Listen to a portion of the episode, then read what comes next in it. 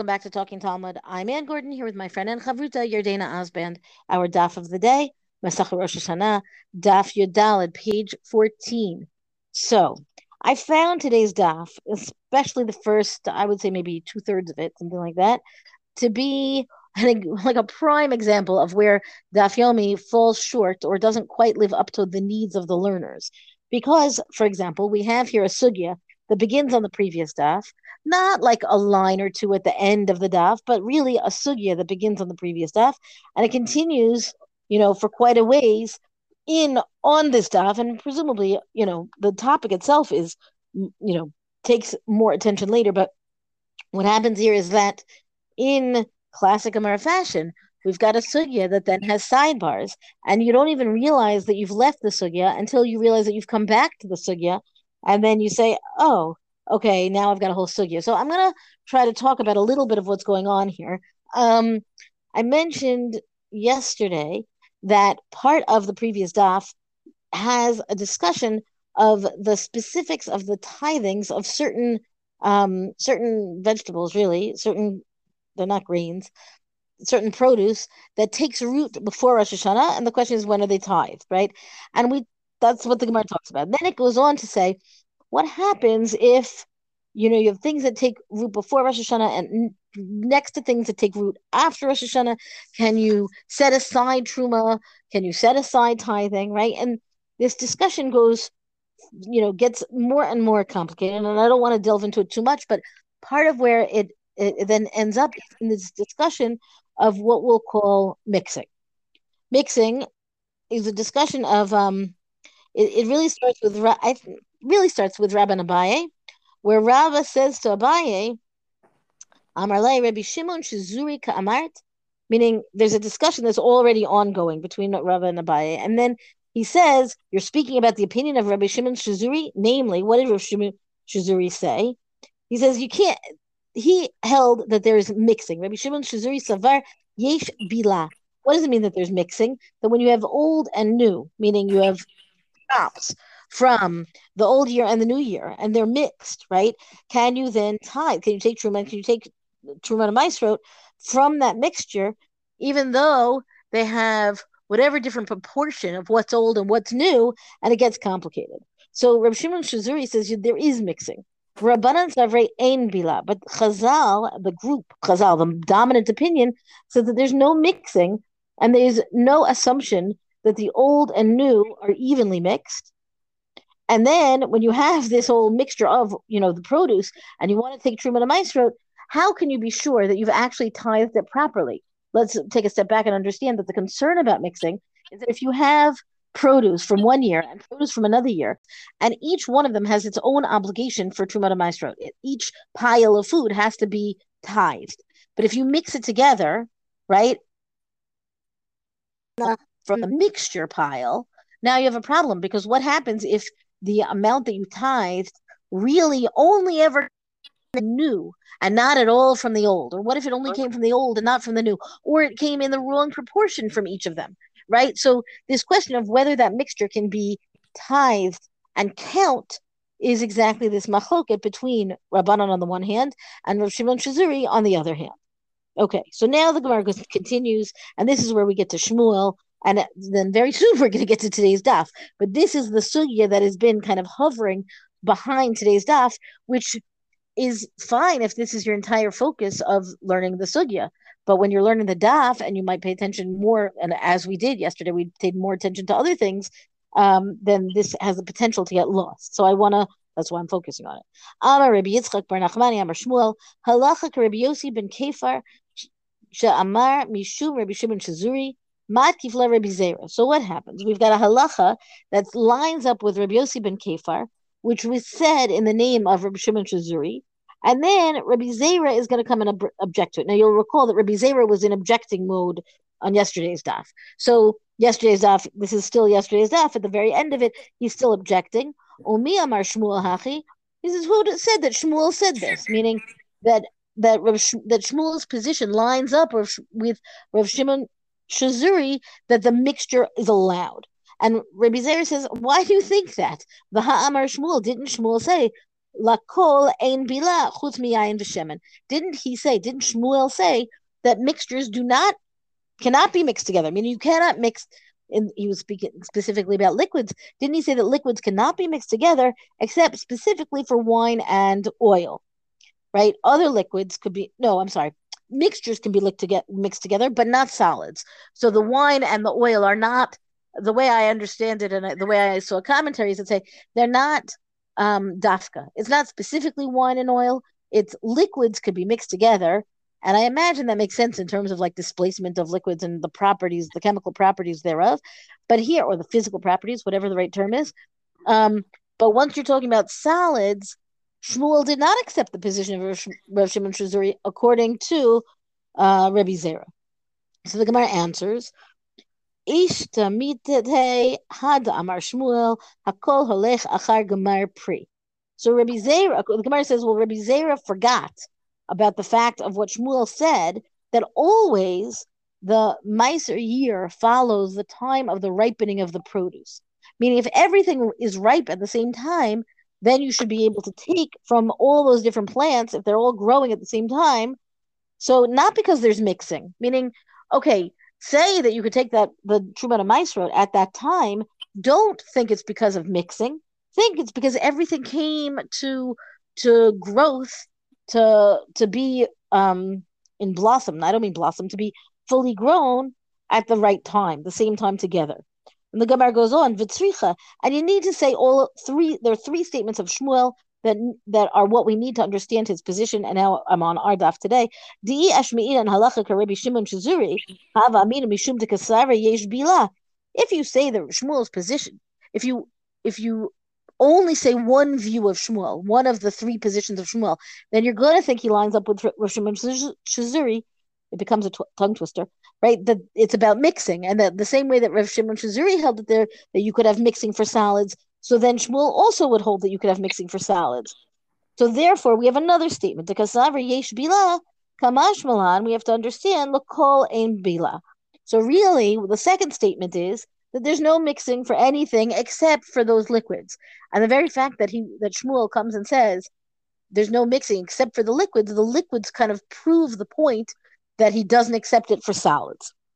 And then v'yashmein lakol and bila. And if Shmuel had only taught that there's no mixing for anything except for liquids, hava amina karabanan sfirlo, then I might think that he holds that like rabbanan with uh with regard to, to the miser, right? That the mixture of of the foods, right, that we that are talked about on the previous stuff, that they can't be taken together. Kamash malan, therefore, we learn halacha Karib Shimon Shazuri, and therefore he teaches us that the halacha is in accord with the opinion of Shimon Shazuri, which means that the produce can be tied together, not because of mixtures, right? Not because of mixtures, but because wait, we're not done. We've got another statement we need to be able to understand this. V'yashma'ina and Hani Tarte had Shmuel only taught these two statements, namely, on the one hand, that there's no mixing for anything except for liquids, and that in fact he said that the halacha is like Reb Shimon Shazuri. Those two statements, I might say, Hani Taite Hava Amina Kashya Dishmul Adishmul. Then I might think that we've got a, a, a, contradiction between Shmuel and himself, right? Which is what the Gemara has said at the very end of the previous daf, which is Rabbi Zera's um, attack, kind of. Kamash Malan. So therefore, instead, we learn Hakol Holech Achar Gemar Pri, and therefore we have the third statement, which says that he it's always going to follow the ripening of the produce and that's why the, the halacha follows Rosh Shazuri that you could end up taking Truma and Maasrot various produces, whatever, various types of food at the same time, not because of mixtures, but because specifically they are in fact ripening at the same time. And then the Gemara continues, if Shmuel had only taught us that last point, that everything is follows the, the time of the ripening of the fruit, hava amina afilu v'zeitim nami, then I might also think that that's going to apply to green and to olives. What do we know about green and olives? Kamashmalan halachik Reb Shimon Shazuri, b'mai depale, the, the, excuse me, b'mai depale. So he says, therefore he teaches that the halacha is in accordance with Shimon Shazuri, with regard to his machloket with Chazal, which happened to be about beans. Now the problem is, of course, And this is why I say this is the downfall of Daf Yomi, God forbid, because there's details that we really need to understand the sugya that are on the previous daf. And then if you've learned them all in full, and some of you I know have, then hopefully this will all make much more sense. Um, because it all builds on itself, right? So now the Chazal, Chazal had a machloket Rishim and Shazuri regarding beans, um, but regarding grain and olives. So what happens? The master year follows the time that they reach one third of their growth, and it's a different approach than the Truman and of beans, right? The whole reason that Shmuel was willing to accept the position of Rosh Shimon Shazuri, if it's not about mixtures, if you can tie things at the same time, it's because they have to come ripe at the same time. But what about things that don't come ripe at the same time? If I I might not know that that's going to be a problem, so then the Gemara goes on, and hani tarte. So let him teach us only these two statements because the Gemara likes to be minimalist and say, why do you need three statements of Shmuel to make the same case? Just deal with only two of them. Lakol ein bila lamali. Why do I have to know? Why do we have to know that he says um, there's no mixing for anything? Because the moment you know that he says there's mixing for for liquids, right? So why do I also have to have a separate statement that says there's no mixing for anything? Hakamashman No, I've said this wrong. One second. Why do I need to be told that there's no mixing for anything? Which means that the Gemara comes to teach us not that there's no mixing for solids, but that there is indeed mixing for the liquids. So you do need the third statement to get you to that point to be able to say it's not that there's no mixing for anything, it's that there's no mixing for anything except for the liquids. So I feel like this sugya is a kind of thing that A, I might like to chart, and B, I might like to spend a whole lot more, more time on to really have solid in my head who's saying what? Where does Rav Shimon Shazuri get his opinion? Where do Rabbanan get their opinion? What is Rabbi Zera's attack? Meaning, we can translate it and we can talk about it in brief, but this is the kind of I, I feel like there's a really rich sugya here about the nature of mixing, and mixing is a huge topic within I don't know what halacha anyway, because of issues of rove and what is ikar and what is tafel and what is batel what it, uh, these words will come to them and some of them we've talked about before but like what is considered essential and what gets nullified in the presence of of the larger amount. And all of this is kind of backdrop to this discussion even though it's not all mentioned here within this discussion. Um okay. Yes. So so i think that you know we're getting at a couple things. First of all some of these studios are rather complicated and i think your point that you made of some of the issues with the DAF is very valid and good but also, you know, we mentioned many times how there isn't a Bavli on all of these agricultural laws. And we're getting it basically in these dapim today, tomorrow. Like this is where we're learning it out. You know, all of these things of how Truman Master was actually taken. Right. I think that's true. I think that the fact that it's presented here in the context of a machloket, and they're also figuring out can this be done how do you do this? Who holds what?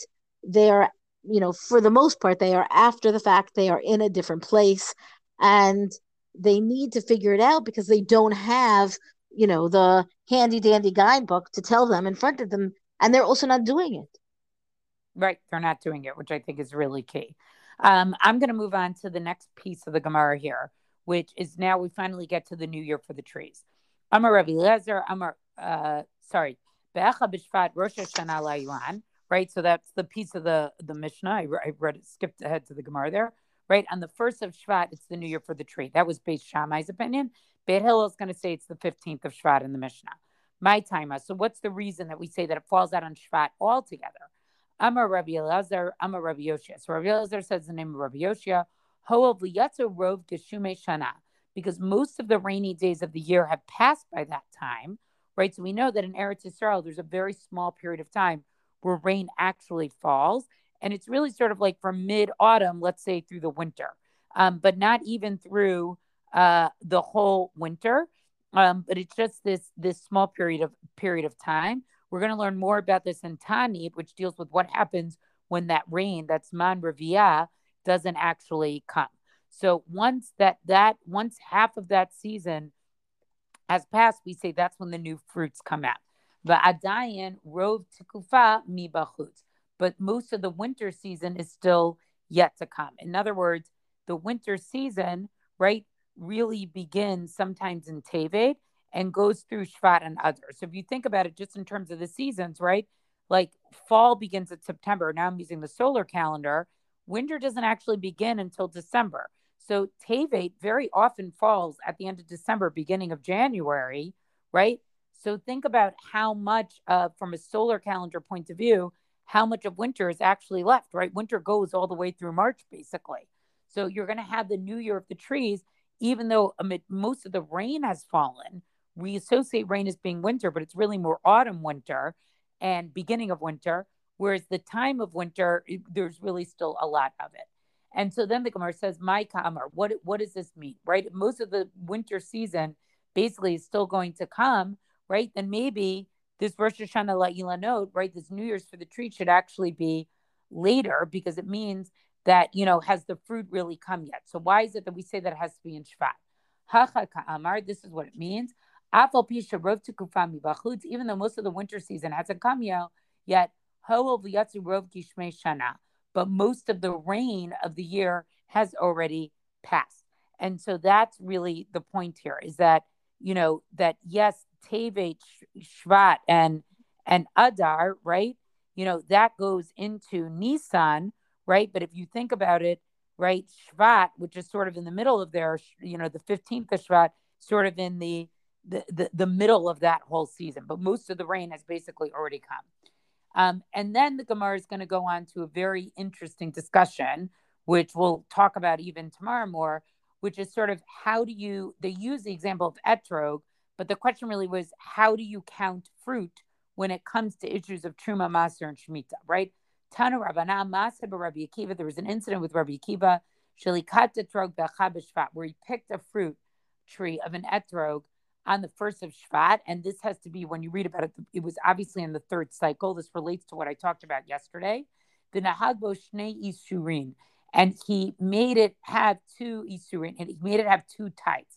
Basically, he separated Maser Shani as if it was the second year, right? That's the one that you either have to eat it or you take, you redeem the money of the fruit and you eat it up in Yerushalayim. Okay. And also Maser Ani, like it was in the third cycle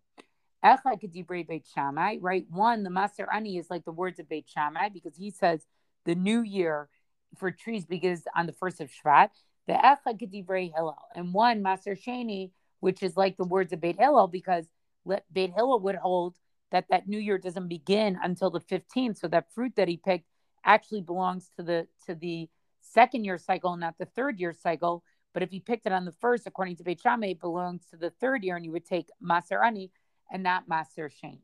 Rabbi Yossi Bar Yehuda Omer, Rabbi Yossi Bar Yehuda says, Lo min hag beit shammai ubeit hillel nahag. Wasn't the practice, right, of beit, beit shammai and beit hillel, right, which he, which, you know, which he was doing with the etra tree by giving two masers. Ela minhag Rabbi Gamliel Rabbi Elazar nahagbo. Rather, it was the practices of a dispute between Rabbi Gamliel and Rabbi Eliezer. And so then the Gemara now is going to cite a Mishnah which discusses what actually this machlokas is between Rabbi Eliezer and Rabbi uh, Rabbi Gamliel, which basically has to do with the following: Titnan, etrog shava le'ilam b'shloshad drachim. An etrog is similar to a tree in three ways. Uliyerik b'derech but a vegetable in one way. Shava le'ilam b'shloshad drachim. It's like a tree in three ways: orla ulareviu l'shvit, like orla and with revi and with uh with with shvit. Okay, so in other words, that you, are going to treat it uh right. So the, the third year, the revi is remember that he has to take it and he also eats that in Yerushalayim, and with shmita uli erik b'derech But it's like a vegetable in one way. Shabishat likatato isuro it's like a, a vegetable that when you cut it, when you harvest it, when you pick it, that's when you have to start giving the maser to it. It's not when it's fully grown, it's when you get it off of the tree. Dibre Rabban Gamliel. Those are the words of Rabban Gamliel. Rabbi Eliezer, remember, Rabbi Eliezer says, Etrog Shabalilan L'chol Davar. And Etrog is like a tree in every respect. So that would have to do also with giving maser, that the maser application is determined by the year in which the fruit grows and not by the year that it's picked. So I'm not going to continue on with the rest of the Gemara, but just pay attention to this is one of the things that's particularly tricky with fruit, right? When do we consider what year of the Shemitah cycle or what part of the year at all do we consider the fruit to be part of? And particularly this year with Shemitah, like I have trees in my new home in the backyard in Israel that has fruit on it, even though it's a Shemitah year, those tr- the, that fruit appeared before Rosh Hashanah, before the beginning of the Shemitah year. I'm actually allowed to eat it. I have to take Truman Maser from it, but I have to eat it. It's the fruit for next year, which is going to be in the eighth year, which is year one of the new Shemitah cycle. That's when I'm going to have to worry about my fruit actually being Shvit. So it's just interesting to see, you know, nothing is as simple as it seems, right? And that with fruit in particular, the question is, is it when the fruit emerges or is it when you pick it? Vegetables, we know it's when you pick it, and that's because they have a very short cycle of growth. They grow very quickly. Fruit has a much longer cycle of growth.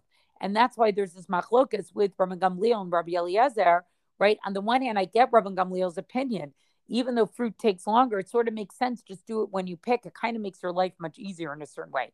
But I think what Rabbi Eliezer is saying by saying no, it's like fruit in all regards is that fruit takes much longer to grow and so it does need to be treated differently or counted differently than a, than a vegetable.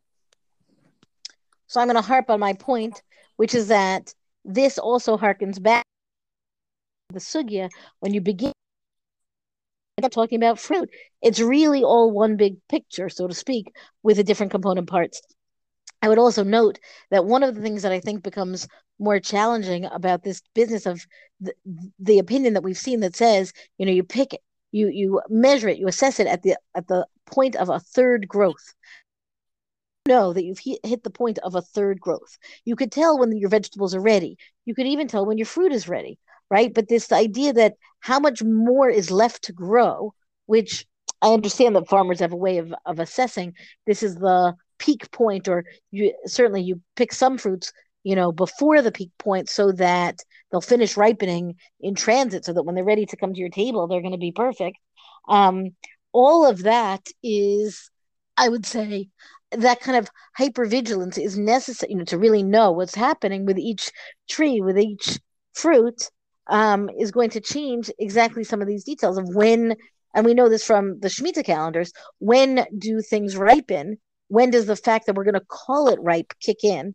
Um, and I think this is going to, I don't know, like it's, I would say that it's, it feels very theoretical to me because I don't have, you know, orchards and so on. But on the other hand, it's really very practical to figure out exactly when you get when it kicks in, when you have to take the, when you count the count from. Yeah, and I and I think we're going to continue this discussion tomorrow, specifically with that. That's our DAF discussion for the day uh, rank us, review us on all major podcasts. Thank you to Rabbanit Michelle Farber for hosting us on the Hadran website. Let us know what you thought about this stuff on our Talking Talmud Facebook page. And until tomorrow, go and learn.